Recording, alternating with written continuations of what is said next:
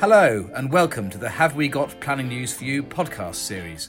My name is Charlie Banner, and I'm a member of the panel of the show, which is made up of five senior barristers who specialise in planning law, who came together at the start of lockdown last year to inform, entertain, and most importantly, help raise money for charity. We've never charged the show, but we've always encouraged viewers to make a donation, either to the NHS Combined Charities page or other charities such as Shelter or local charity of your choice.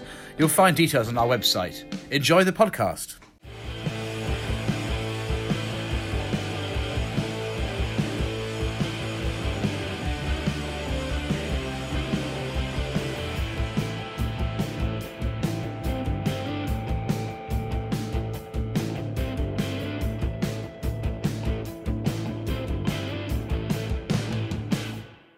It's a it's a rolling start this week. Hello, everybody. Not that we've not been here already. Um, good afternoon, uh, and welcome to the eighth episode of Have We Got Plan News for You? My name, as you'll know, by now is Charlie Banner. Thank you again for joining us. Uh, we've got a packed show for you today, including our special topic: world-class architecture and the role of design in the planning system.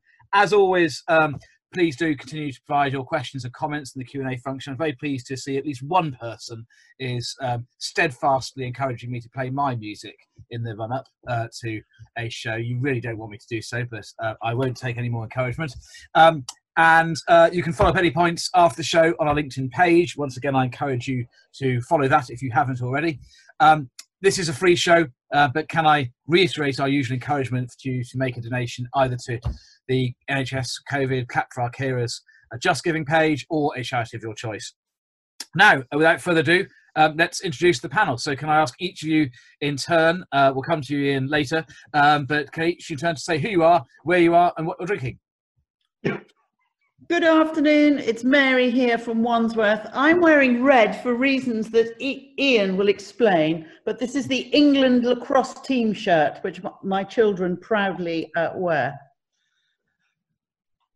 Hi, my name is Chris Young, and uh, I'm at number five Chambers. I'm currently in Hogwarts, as you can see. I'm joined by Presumption the Owl, who this week is on a tall tower in honour of uh, Ian that's been built uh, out of Lego. Um, I am drinking Mad Goose this week, and um, for no apparent reason. And um, please, can we not have any requests for Charlie's music? It's all Bon Jovi. and hello, everybody. It's Paul from Lancashire. Uh, uh, I am presently drinking something in honour of Presumption the Owl, known as Two Hoots, uh, which I'm most impressed by, as is Presumption.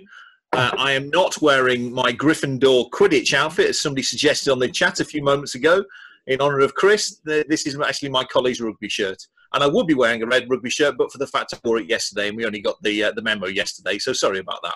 Although I did like Sasha's pre pre airing description of you dressed as a bee. um, I'm thinking for no with a real sting. for no for no particular reason other than it's all I could find uh, in the time available. I must at this point issue a clarification.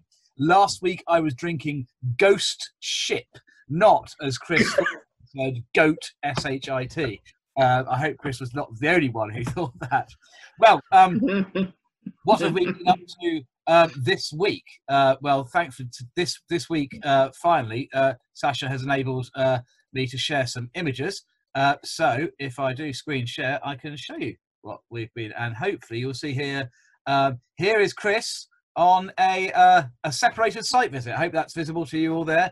And Chris, I gather you in your um, your speedos. Which... Yeah, those those are my speedos. There's no fear there that they are just a pair of budgie smugglers. They are just genuinely a pair of shorts. And we're drinking beer, though. Uh, for anybody from senior management at David Wilson Homes, that is non-alcoholic beer. Just to be absolutely clear. And uh, I'm not going to tell you where the site is, but it's uh, quite close to Sasha's house. I wouldn't have looked better with houses on. And then I, I moved house last week, and uh, I proudly posted this image, which I hope you can see, uh, of, of a box-free room in my house on Facebook, only for our, our friend and fellow barrister Jonathan Easton, Easton to comment, "I love how your home office has a little flag on top," uh, which uh, tickled my sense. Uh, uh, enough of the screen sharing. Um, Charlie, before you go on to introduce our very, very special guest, can I introduce myself? I know it's like it's Yes. reminiscence of when I led you that you, you forgot about my involvement in the case. Like, Oh, I can tell you about that case. There's so much I could tell you about that case, but can I, Sasha White, this is my first Have We Got planning news for you, which I've done from North London because I need to be near my spiritual home, the mighty Emirates Arsenal Football Club.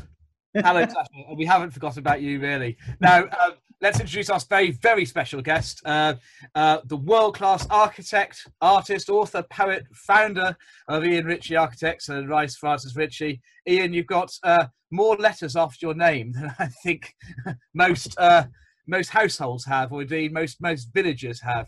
Uh, Ian Ritchie, uh, Ian's firm, as, uh, viewers will know, design the glass periods, the sculpture courts, the Louvre, and the stainless steel spire in Dublin. I think we're going to show in a, in a little while um, some of your uh, most famous and notable works, Ian. Thank you so much indeed for, for joining us. We're privileged to have you um, here.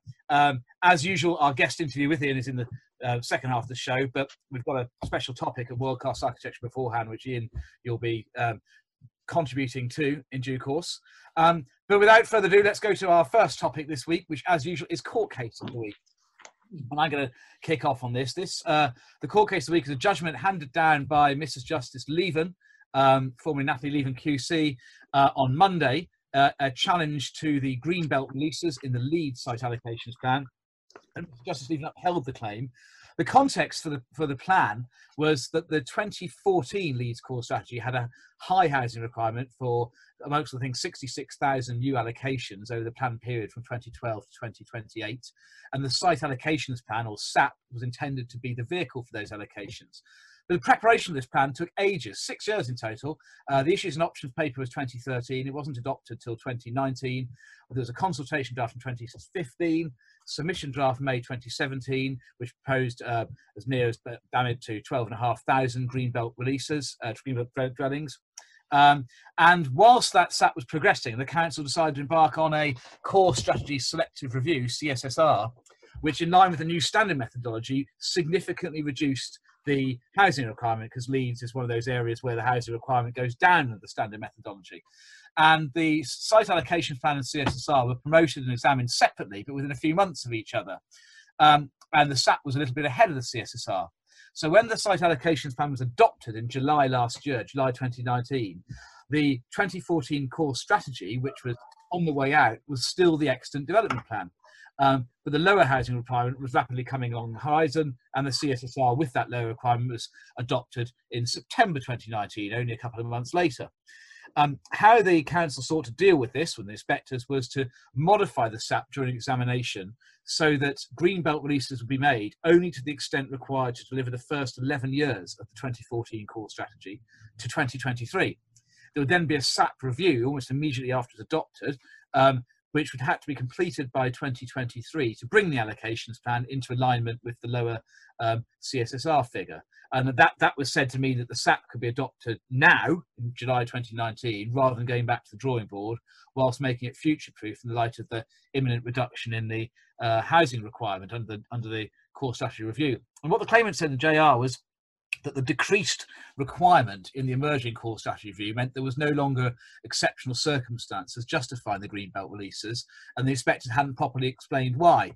Um, and, and, Mrs. Justice Lieven agreed. Um, she said that it's possible that the inspectors thought that exceptional circumstances continued to exist, um, either because of, of the, it was necessary, as the council had sought to say at the hearing uh, of the High Court claim, necessary for each bit of lease to serve its part, or because they thought um, there was some issue about five-year housing land supply, so there needed to be an excess of strict needs.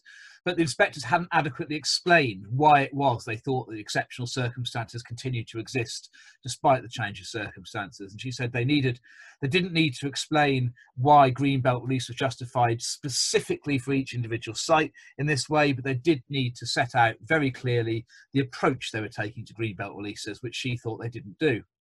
And my observation on this, really, my main observation is at, at, a piece with what we've been saying in earlier episodes of this show, which is um, the inspectors really were victims of, of the lengthy nature of the plan process. So much change in the planning landscape between 2013, when the site allocation plan got started, and 2019 was adopted, that there were a host of banana skins presented for them to deal with and it made it didn't make it legally impossible for them to provide a, an adequate uh, uh, report and a, and a, sound plan that was withstanding uh, were able to withstand challenge, but it made it that much more demanding a task for them to draft a report, the reasoning of which kept pace with the arguments that had developed over the ever-changing circumstances. Unfortunately, the report slipped up over a couple of banana skins. So it's yet another illustration of the, the difficulties presented by the lengthy, lengthy nature of the local plan process in my in my suggestion. Um, uh, Chris, Sasha, you do you have any? Uh... Yeah, I do, Charlie. I'm interested. Your perspective, of course, was representing one of the interested parties who had land allocated in the SAP.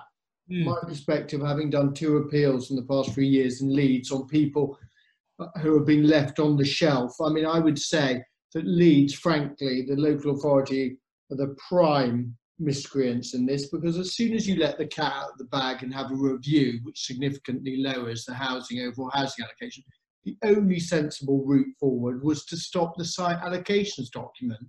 I mean, that what they tried to do, and one of the things that Mrs. Justice Lieven makes so clear is the post ipso justification that somehow the three different plans, the extant development plan and the two emerging plans, were kind of some credible strategy. They weren't.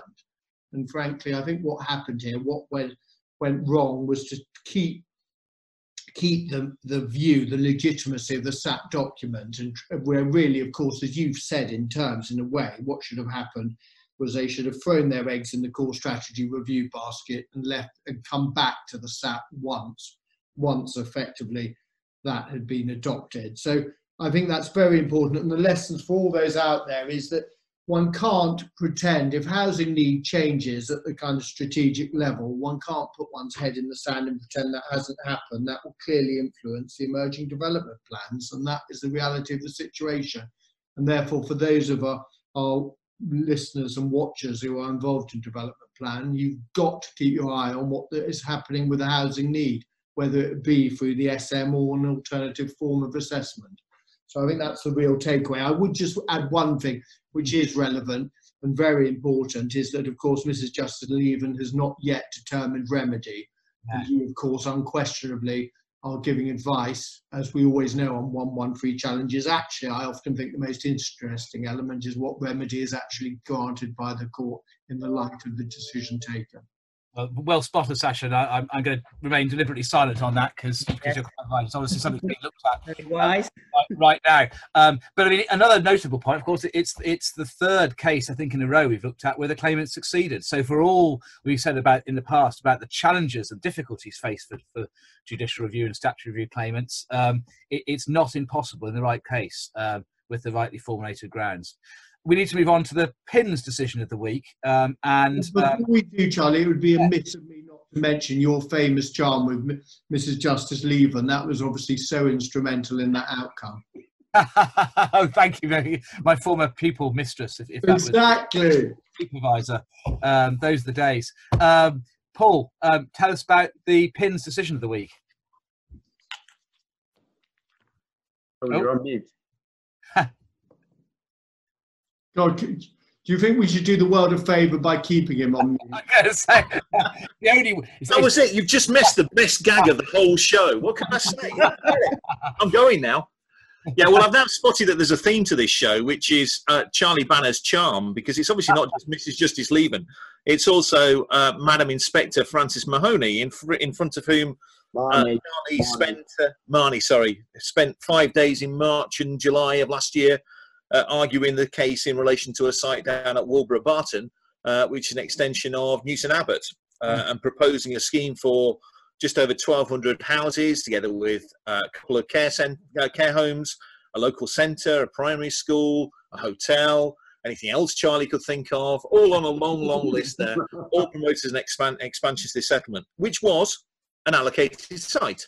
And the, the big point in relation to this is that the council didn't determine uh, the application within time because it was locally controversial, very well organised local residents group, and sat on the application, forcing uh, the appeal to take place, and the appeal was then heard on everything that the council could think of.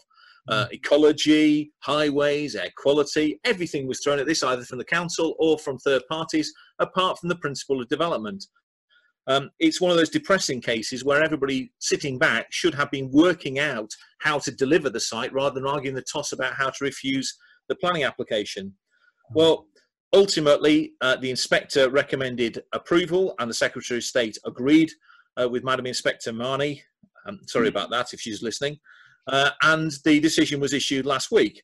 The, the, interesting thing, which has caused quite a lot of flurry on social media, is one that I'm particularly interested in, which was that um, a fellow member of the bar turned up uh, to uh, make an application, or rather to argue the Section 106 obligation wasn't sufficient because it didn't make provision for a period of time between when people would occupy the houses and when the NHS would get its next settlement from government, uh, and therefore wanted uh, the developer to gap fund the wages of the NHS workers. I mean, it says that in terms within the, the decision letter. It's extraordinary. Um, well, for, for, those of us who have a historic bent, or rather would love the, the opportunity to argue this before the High Court, um, we, we, had a civil war about 400 years ago uh, where we decided that you can't have taxation unless it's expressly authorised by Parliament. We had a chap called James II who tried to push back a little bit, so we kicked him out and got William of Orange and made him sign up to the Bill of Rights 1689, which said you can't have taxation without our authority.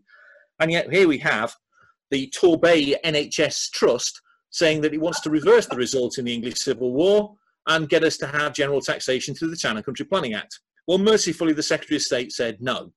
It only relates to an allocated site in terms of this decision, but I'd like to think that this will be the start of a process where the Secretary of State will be saying no in circumstances which go beyond allocated sites. Because the Town and Country Planning Act is not a plaster to deal with all the financial woes of local authorities. It's a land use and planning issue, not a general taxation issue. Oh, sorry, I should also say everybody applied for costs against everybody else, and the cost decision is hilarious. yes, I agree. One particular paragraph I enjoyed, we won't go there. Um, I, I, mean, just a couple of observations. I was delighted to get this decision on my 40th birthday, the best possible start for middle age, uh, apart from the, the consolation that still not in the same decade as Paul and Sasha. Um, um, the first time of the reader decision, without any familiarity with the case, might might have thought it was an easy win for the appellate. The decision letter reads like it was a no-brainer. Um, but um, there was an allocated site. There's ultimately only really one in principle issue, ecology, uh, with no objection from Natural England when they were consulted upon uh, by the Secretary of State on, on the appropriate assessment. But in reality, the appellant's journey to get to that point was pretty torturous, to say the least. Uh, and, and, you get a flavour of that if you read the inspector's report. There were originally objections from the County, Devon County Council's Highways Authority, Historic England on Heritage, Natural England, um, and notwithstanding the, uh, the allocation, and, and, the Devon and Historic England backed down during the inquiry itself. Natural England and the local authorities ecologists maintained that though this was an outline application, the appropriate assessment had to look at the details. So effectively, there had to be a fix now, even though it was outline.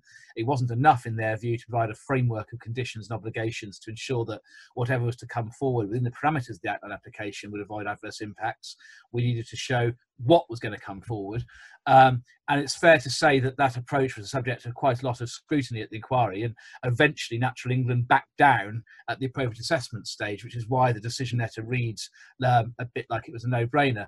Uh, uh it's unfortunate for the appellant that the process of getting permission for an allocated site took so long and cost so much, but ultimately they benefited from sticking to their guns as the three statutory consultees blinked, blinked first. So there is a lesson there that if if you if you're faced with a uh, resistance from a statutory consultee, notwithstanding the great weight that must be given to them, if there's clear evidence that they're wrong, it may be uh, worthwhile sticking to your guns. I must finally give a shout out to my friends at PCL Planning, for, with whom this is my fifth successful inquiry in sunny Devon in about three years. Though I don't think I trod, trod on a beach once during those five times. So hopefully next time, hello, hello to you all if you're listening. Now, uh, next up, our special topic, design in the planning system in 2020. Is quality genuinely capable recognition and is it recognised? Uh, Mary and Sasha are going to tell us the answer to that question. Uh, over to you, Mary, first. Well, my experience is, thank you very much. My experience is that very often high quality design is not recognised, and it's not recognised by, in particular, um, local um, communities and local councillors. And they particularly um, want to see, I think, more of the same rather than something which is distinctly different uh, and distinctly um, better. And I, I, think that's a real problem. We are encouraged, government encourages us to uh, promote uh, high quality design, which I think is a great thing. And I, I think that uh, one of the great things that um, the Blair government did was raise the whole spectre of design. Uh, and uh, generally speaking, I, um, I, give them credit for that. But I, I think that um, locally things seem to have, have gone awry. Uh, local design panels seem to be uh, full of local um, prejudices, and I don't uh, believe that they are um, as successful um, as they really need to be. And now we have this national design uh, guidance. Um, and again, um, we've got lots of lots of words, but it's action on the ground that I think is is somewhat um, missing. Is there an opportunity, I wonder, in this COVID 19 world, now that we're all using technology uh, better, for us to use that technology to better get across the high quality uh, nature of schemes? Should we be taking councillors out and, uh, and about to see high quality schemes? We need to get better at uh, explaining and persuading people um, of, the, of the merits of, of high quality schemes, would be my thought.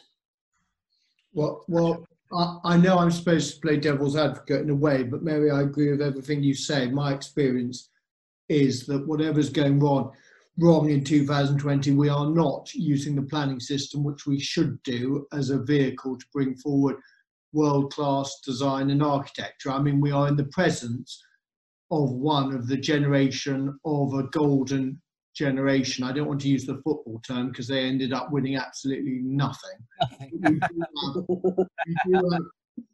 Ian and others, I think British architects are renowned the world over. And one of the most frustrating and saddest things, I think, is I work in a field, as we all do, where our architects are often much more lauded and produce many more successful designs abroad than in their own country. Now, that is an indictment. Why is Ian having to go to other countries? Why are other architects of his caliber usually far more productive elsewhere? And I think my, my experience has been that we are not recognizing our own enough. And I, the solutions, I mean, as you've raised, there are various problems, whether it be officers or design review panels or inspectors, but we have got to find a way where we can break through and provide a legacy for the future. What, what do you think, Paul? I, I, completely agree. It's very difficult to have a debate when, when there's very little to debate. The, the experience of the last um, 30 years of my practice has been very much that, that there is a deficit of knowledge at the local level.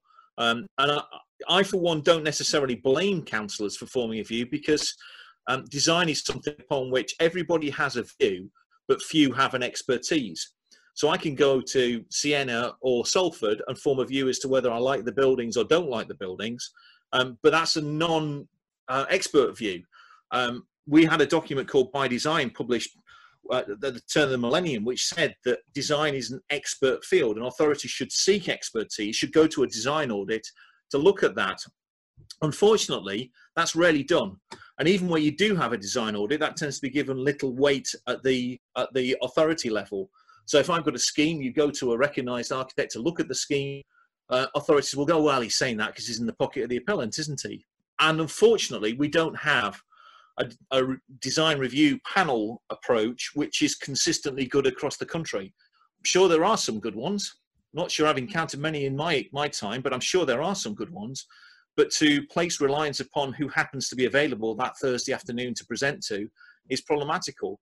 So I, I take a slightly different view, which is there is a systemic problem rather than necessarily um, a, a, cultural problem uh, mm. from the way in which decision making is, is raised. And we need to alter how the system operates. Just resurrect by design, it was pretty good. Page 60, 67 was the one that said go out and get an audit. Mm. And if you go out and get an audit and the auditor says it's pretty good, then who is it? Then the authority risks costs when they refuse it and go to appeal. this is not an area upon which my humble lay, lay view, however much I like things like this gorgeous building behind me, um, however much I like it, that's not the expert view because these guys have trained in the engineering concept, concepts, the lighting concepts, the design elements. They see in 3D, they don't just see the designs. So I don't necessarily blame the councillors. I do blame the system. And it's not as if the policy framework isn't there. I mean, we had to, to some some fanfare uh, what's now paragraph 131 of the 2018-19 framework that says great mm. weight must be given to outstanding innovative designs, which amongst other things help raise the standard of design more generally in the area. Um, so the, the, policy teeth are there. It's just they they don't seem to bite uh, because of um, the the cultural sort of human issues amongst uh, decision makers. Uh, and I've had two inquiries where that that that particular part of the NPPF has been raised, and it's not really been taken seriously. Hmm, indeed, and and actually, you don't you don't get costs, do you? Because these things are just regarded as subjective issues. Hmm, um, and and so actually, the you know the developer who goes out and ha maybe has a competition, employs an architect, um, uh, really trying to raise the bar. Um, doesn't doesn't necessarily uh, get rewarded. That that's the disappointing thing, I think, for everyone. Actually, what do you think, Ian? Is architecture respected in this country? I asked your eminent selves. Do you think architecture is respected by the general public in this country? Not nearly enough. No, I think they love it when they see a really good building. I think people get very proud of it, particularly if it's in your home city. People feel a great attachment to it. But generally, I don't think there is enough um, respect for architecture and certainly not enough appreciation of innovation. I think taking Charlie's point about culture, culture and personal view, if you like, we working in Europe, you find different appreciation of what is or constitutes culture. And if one thinks of the performing arts as well as the uh, applied arts, the general feeling across Europe is they're incredibly valuable and they're recognized by the populace at large as hugely valuable. We tend to measure everything over here when you meet a minister by is it going to give us any any tax increase? Is it going to be measured by pounds? And the result of that is that they, something like, say, the music industry, up until a few years ago, nobody knew what the music industry in London, for example, generated for the nation. Nobody had a clue until you can put a figure in front of a minister. So when you come to culture in Europe, it's not the money that's actually placed in front, they know the value of it. Whereas over here, because we're slightly more, I suppose, I was going to say parochial, um, but we measure things in the wrong way, much of what we do. Do you, do you think, also we get? Oh, do you think sometimes we get slightly confused between um, uh, our heritage and uh, we get slightly tied up with protecting our heritage, protecting what's old, protecting what's familiar, and we don't recognise as a nation that actually um, new, uh, exciting architecture can sit very comfortably um, alongside the, the best of, of, of, our heritage. I mean, just looking think, at the picture of the Louvre is a good example of that. I think, well, if it's, it's not a question simply of what we in our generation have seen as new. If you think back, um, a lot of people in this country like Tudorbethan housing. They won't remain, recall the fact that the Tudors Tudorbethan brought in chimneys and set fire to most towns in the process because they didn't know how to handle the new technology of chimneys. It was a nice idea. And so in every era, you get new ideas. And those new ideas, when you look back at heritage, are the ones that generally survive in very well built buildings, generally. And then, they are, then they are preserved. The problem with our culture in England, or I'm not so sure about Scotland, but in England, is to look at that and say, well, why should we do anything different? It's good. We like it. I wonder if the answer to your question is, is architecture respected. If the answer is different um, between the town and country, in in in cities, for example, the I, my my feel is the most respected are big institutional, well-known building, you know, the Palace of Westminster, St Paul's, you know, the the classic, the Shard, even modern modern buildings, iconic buildings. Um, whereas in the countryside or in, in, country and rural communities, I think Mary, going back to what you say, it's the old building, kind of the old um, older buildings in historic conservation areas, they are seen as valuable.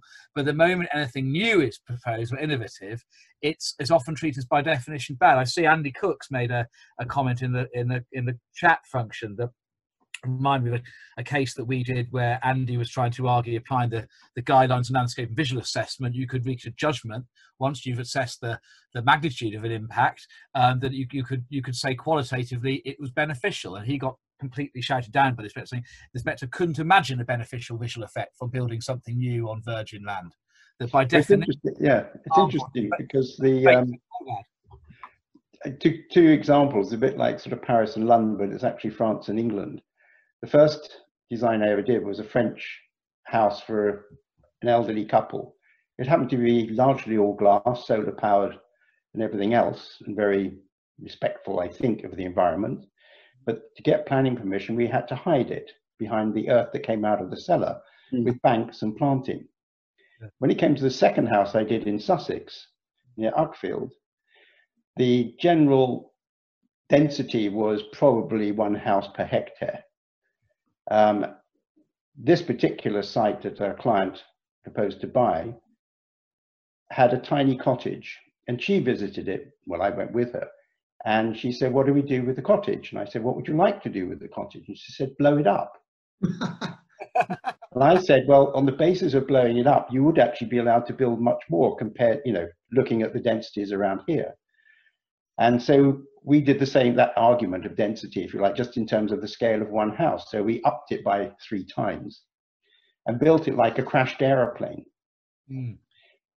In applying for the planning permission, and making a presentation, I realized with a bit of research that an Air Commodore was on the panel. Somebody who liked Walt Disney, particularly Bambi, was also on the panel, the planning committee.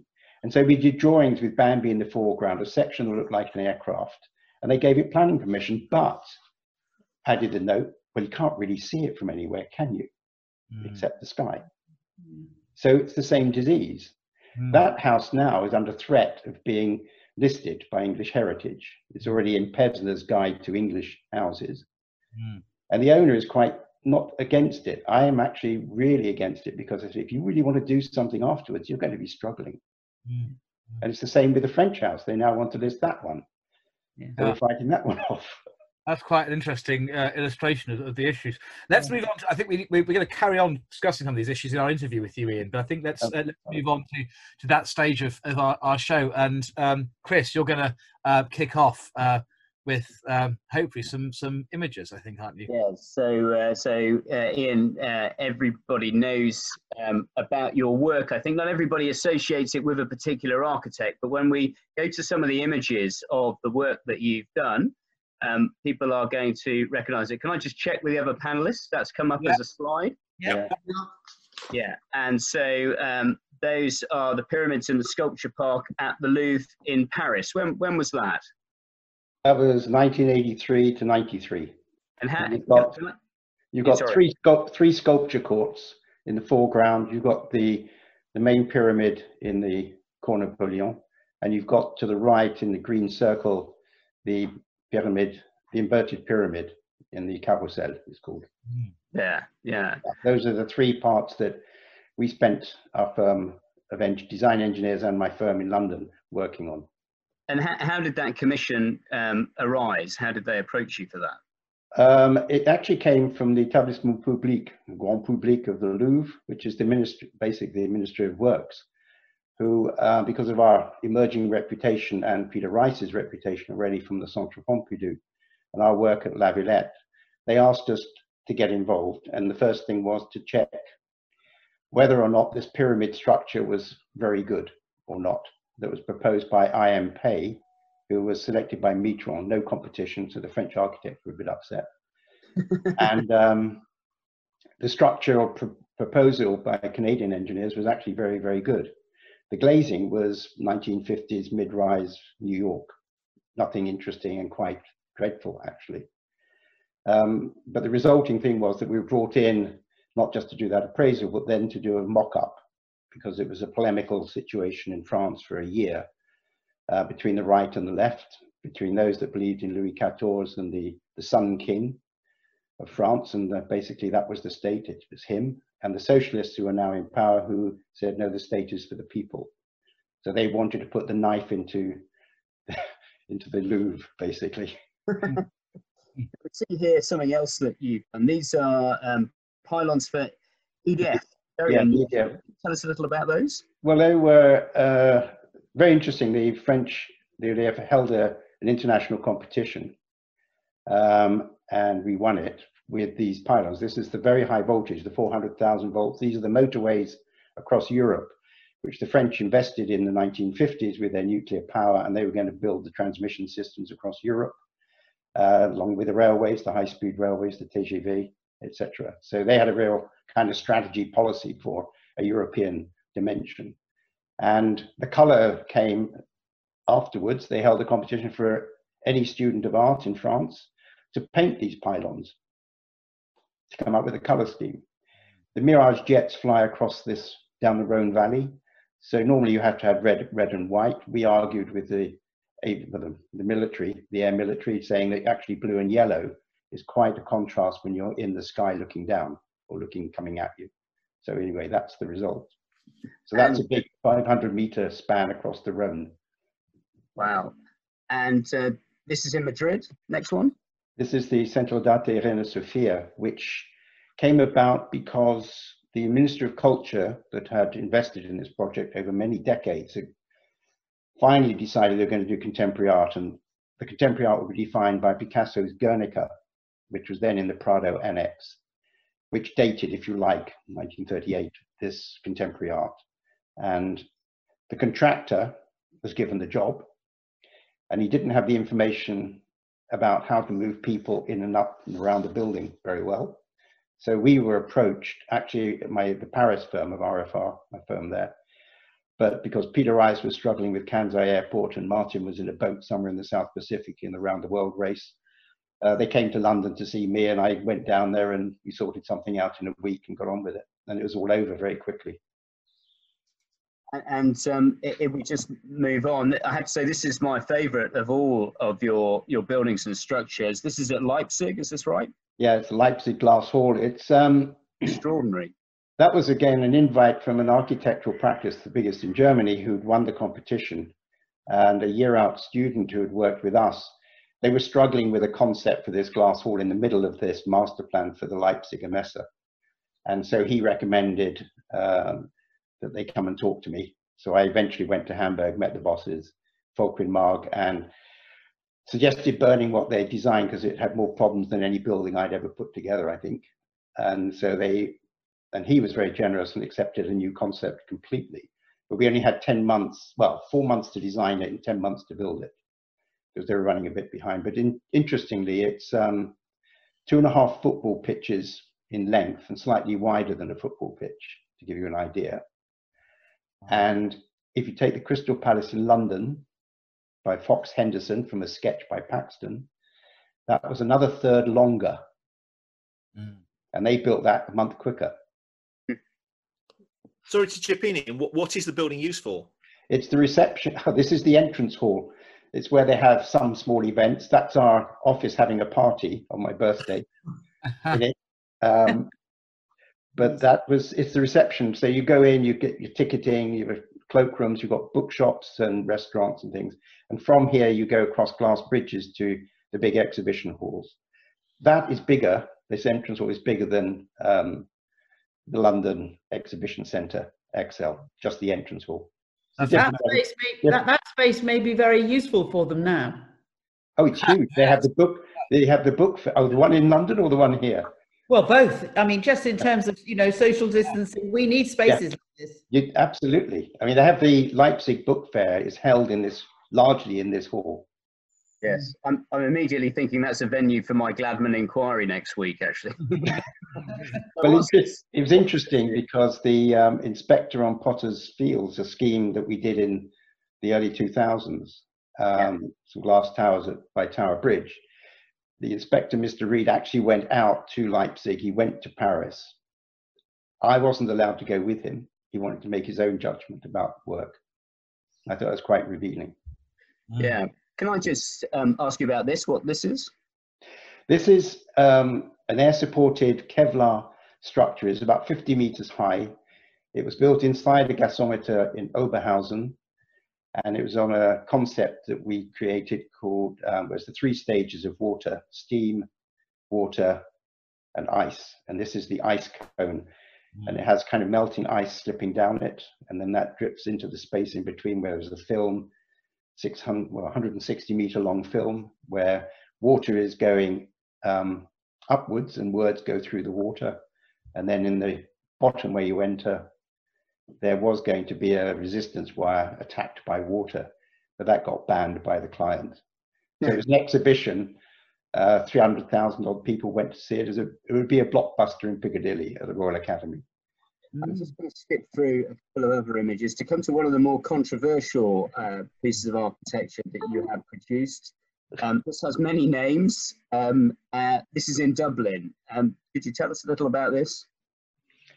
Another open international competition. The uh, they've had several, but they'd all backfire for various reasons. But they wanted to reinstate O'Connell Street as the sort of Dublin's Champs Elysees, and they wanted to have a replacement for the pillar, which the IRA, which is not Ian Ritchie Architects, although it did give me problems over there. Um, uh, the IRA blew up, and that was Nelson on the top, a bit like what's happening now a bit. But the Irish have managed to remove most of the British Empire statues, statuary in um, in Dublin, apart from the Phoenix one, Wellington in the Phoenix Park. Um, basically, it was a way of being able to mark an urban marker for the centre of Dublin. It's mm. historic, very historic position and place, and it's right next to the GPO seen on the left there, which was of the big fight in 1916, the big battle. And the Irish army, the official army, came in to blow up Nelson completely and managed to blow out all of North O'Connell Street at the same time, which is why they had a bit of a derelict site. Just pass quickly over the bridge that you're currently uh, or have been working on in Dublin, but I just wanted to come to housing because lots, yeah. lots of people who are listening uh, are very interested in housing. This is a scheme in Scotland with a slightly unusual aspect. Can you just, or an unusual well, feature, can you tell us about that? Yeah, this was again a, an open competition which we won based on a, a narrative I described about the senses and how you can bring not just vision, but also the acoustics, smell, taste, and so on into the way you can design housing. And the special characteristics were the introduction of an outdoor room, which is south facing, but also north facing, which is large. It's like a front yard in a way on each level from the central core, which is the staircase and the lift, which enables people to grow vegetables or have a space for a, a young toddler on a bicycle or a tricycle to go running around safely. Also to put the linen out, the washing out, let it air dry on the north side with the winds coming through. And the other one was inside the building on the right hand side, the six flats there, they have a, uh, it's like an escape Andromeda hole where a parent or a child an adolescent can actually get away from everybody else because often kids are in, take over the TV and the parent doesn't know where to go and they, don't, they have a friend come round. They don't want to bring them to the bedroom, so they want to play cards or something. So we introduced it in on the right hand side, and I had a kind of mild bet with the housing association that maybe there'd be less divorce on the right hand side of this building than on the left hand side as a result of this.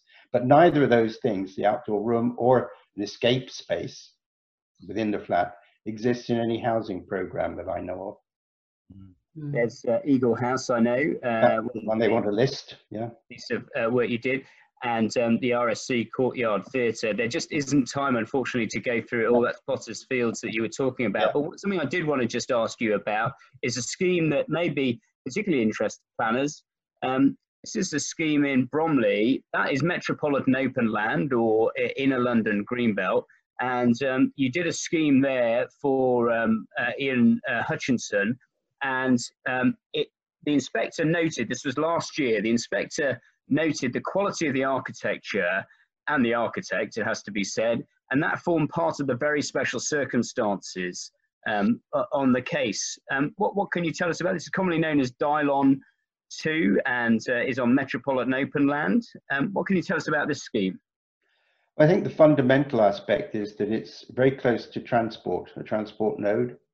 Um, and interestingly, both the GLA at that time and London Borough of Bromley um, gave it a PTAL rating of two, which was extraordinary. Now they actually rate it quite highly. And of course, all of these stations around the parts of the inner part of, of London are deemed to be highly desirable development sites. The approach that we've taken on Dylon 2 is in fact um, to make what has been inaccessible land for 10 years a public park for all the people around there. And that means upgrading partly polluted areas, but also dealing with the river and flood flood zones and so on. And I think that the secret was the presentation that we made was to walk the inspector through the scheme, not physically, but walk him through visually and with normal narrative at ground level to go into an entrance hall, press a buzzer, go up a lift. Ian Hutchinson, the client, decided to run up the staircase. I remember saying that. And to arrive at a very nice flat, explore the flat, and then the nice views. And the inspector understood it completely. Yeah. There were no no kind of visual VR fly-throughs and all the rest of it from up in the air. I don't think many people are birds actually, and there's a lot of kind of misinformation that's presented through fly-throughs. Yeah, absolutely. And I remember George Baird, the inspector at the inquiry, um, enjoying very much not listening to just evidence in chief, uh, reading out of the summary, but actually um, you took out a projector about the size of my iPhone and did your projection, uh, as you said, and, um, uh, and and thoroughly enjoyed that. And perhaps that's how things should be presented to committee. Now, I've taken up a lot of time, and I had a number of questions, but time won't permit me to go through those. So I'm going to open up um, the questions from the other panelists. And um, Paul, you've got a question.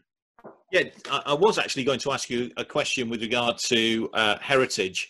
Um, but uh, just looking through uh, one of our um, contributors, a chap called Ian Shary, Yeah. uh, who's who's asked a couple of questions, um, and I'm going to ask you both of them because they're both related. It's about colour, uh, and I'll read out what he says. So, would Ian like to explain why he particularly likes blue and yellow? His pylons in France, but also his scheme in London Docklands opposite his house, which has yellow and blue as its colours, where I, Ian, was the young planner getting him his consent. and then he follows up by uh, Ian's comment to me re his housing in Docklands was Ian want Ian want to do my housing in yellow and cornflower blue. I said sounds nice, but you need to understand I mean really bright colours. The housing still looks good and has stood the test of time. We need more creative use of colour in design. So I think he's actually answered his own question, but do you agree with him, Ian? it's interesting because I think he's referring, I, I, think he's referring to what was Roy Square, that's now known as the Water Garden, Yeah. which is quite a dense, for that time, quite a dense development, but it was setting an urban block principle for all the redevelopment around Limehouse. And the client, interestingly, the Indian client, um, one weekend brought in painters and painted all the balus- balconies and balustrading bright red. Now that wasn't the colour that was envisaged. But we had them painted originally white. But he said, well, in Indian culture, white is death, red is life. They faded, and now they are the colour the planner, Mr. Ian Sharon, Sharon was actually mentioned. Um, they they faded in a way to this rather nice, yeah, corn blue. But the it's a yellow stock, classic yellow stock um, and it was, you know, in a way, it was an, a modern interpretation on Georgian housing. I mean, Lloyd Baker from up in near King's Cross, he'd have loved this scheme. Mary, you've got a question? Yes. Do you think post CABE we need to have some regional um, champ- design champions? Um, do we need? I feel that in, in, the post CABE world there's a bit of a vacuum. And also, what are the successful ingredients, do you think, for a uh, a successful local design panel review? I think, interestingly, just um, for this time, the origin of CABE was the demise of the Royal Fine Art Commission, which was seen as reactive rather than proactive. And um, the Labour government of the 98, 99, when they came in, were very keen to move design and the urban environment and buildings forward in a positive way. And um, the then head of the policy unit, Geoff Mulgan, asked me if I would be interested in trying to formulate something.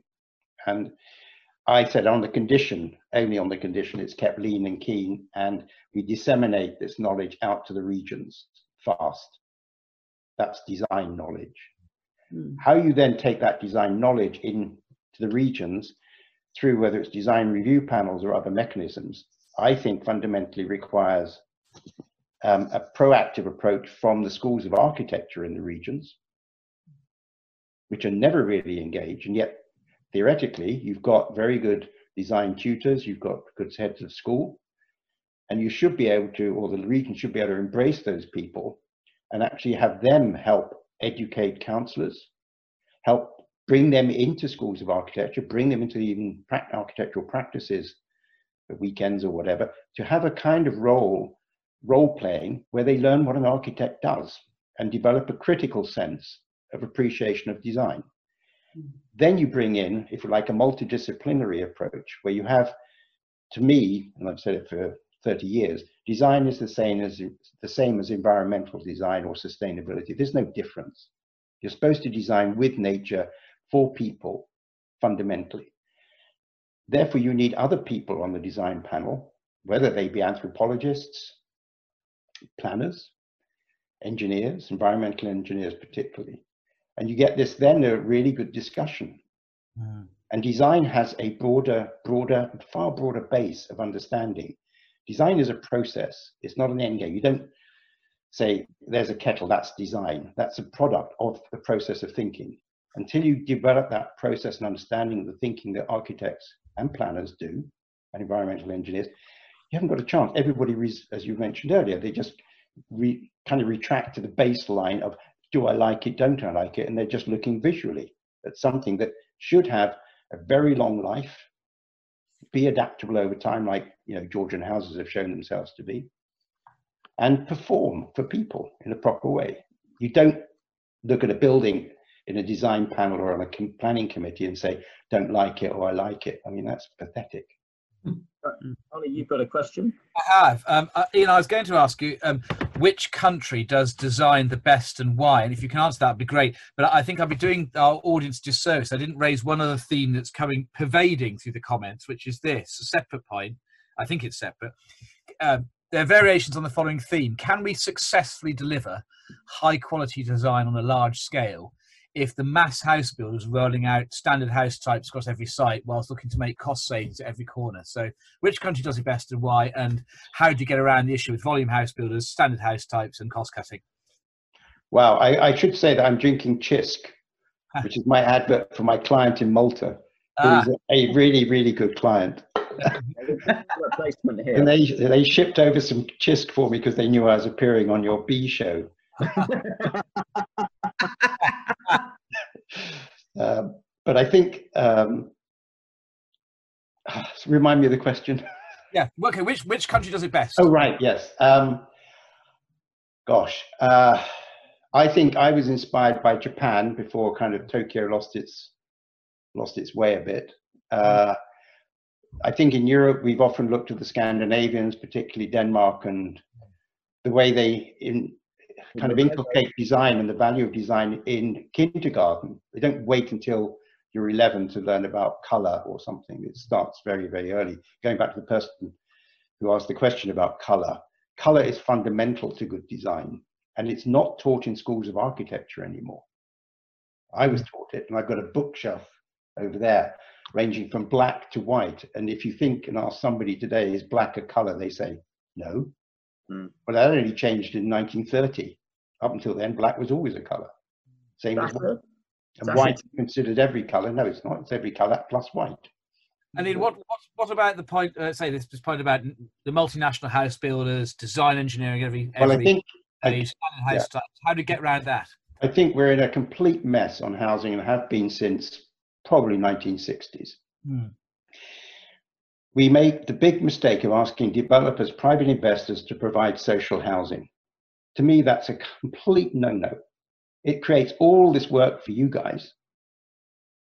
Affordable housing on the back of private developers. Private developers have land or they get hold of land. That's another problem, getting hold of the land.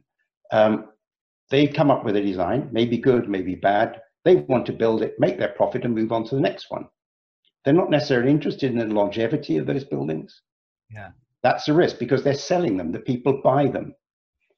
Social housing should be produced by the country, the nation, to house the people that can't afford to be housed or can't afford the housing. That's a fundamental, almost a human right. If a country can't educate its people, house its people, and look after the health of the people who suffer from health, you haven't got a society. So I would separate the first move I'd make if I was prime minister, I'd separate out social housing from, if you like, developer-led housing, and I would not join the two up. And some of the best housing, post-war housing, was social housing, wasn't it? Some of it has been. I mean, uh, sunlight in Lancashire. Yeah. Paul. I mean, constant. Sunlight. Yeah. Yeah. And that Port Sunlight was, a, in a way, an example of prefabrication as well. It was built very quickly. So if you want to do the delivery of numbers and you want the quality, let let's get the government to invest in a company or a series of companies that can start delivering them. Mm. The private house building sector will not do it. Right. We've talked about housing like car production for 50 years.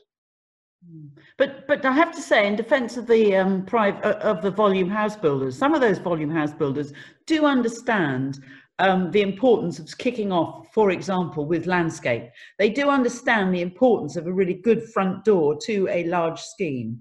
And my sense is that the government is um, hanging its hat on design codes to try and encourage uh, the industry to move away from set types to mm. encourage sort of in, a, a, bit more innovation. Well, I, I would, yeah, add I, value.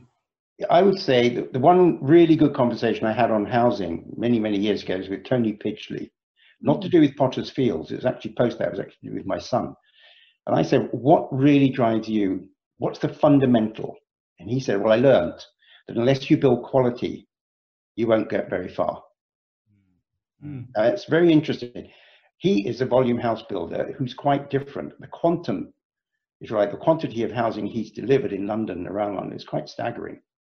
Mm. But he's yeah. based it on fundamentally, if you don't build quality, people won't buy it. Mm.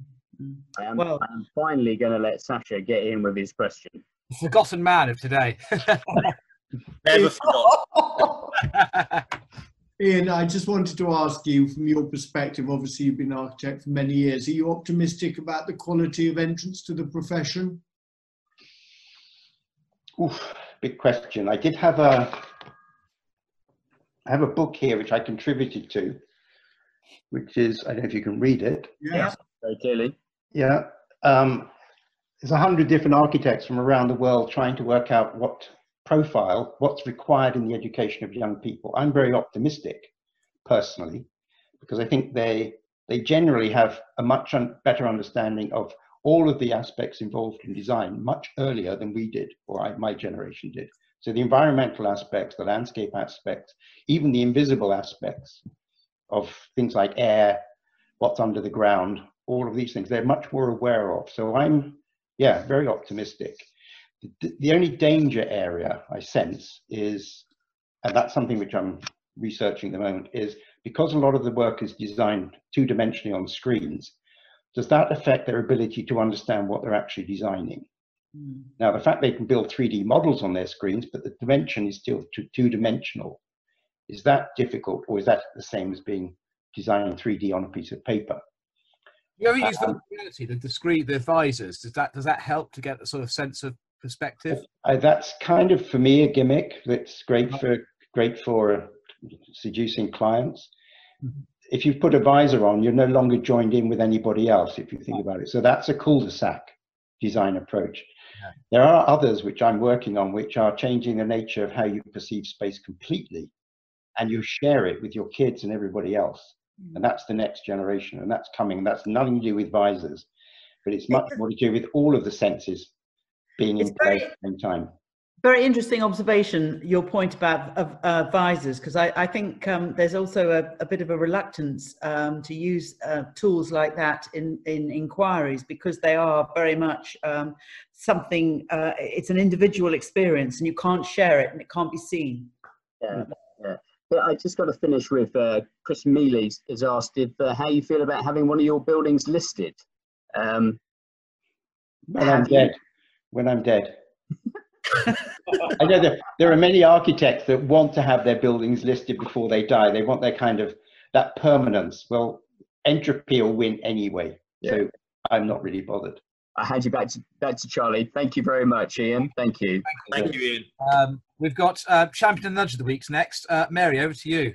Well, I was going to recommend the essays that have been published um, this week, and in particular, um, there is a great uh, essay by David Rudlin which um, takes you on a train journey. There's someone leaving the Planning Officer Society meeting in Nottingham, uh, and they land up in another time zone um, in, in fact, Manchester, only they don't recognize where they are. So this is a series of um, essays, and uh, I would recommend in particular that one. There's also a very good piece on um, land value capture, which is a, a, a, well worth a read. And of course, our own um, Bridget Rosewell has contributed to these um, essays, and uh, her piece is very much let's have a less prescriptive local plan. So um, that's my champion and nudge all in one go.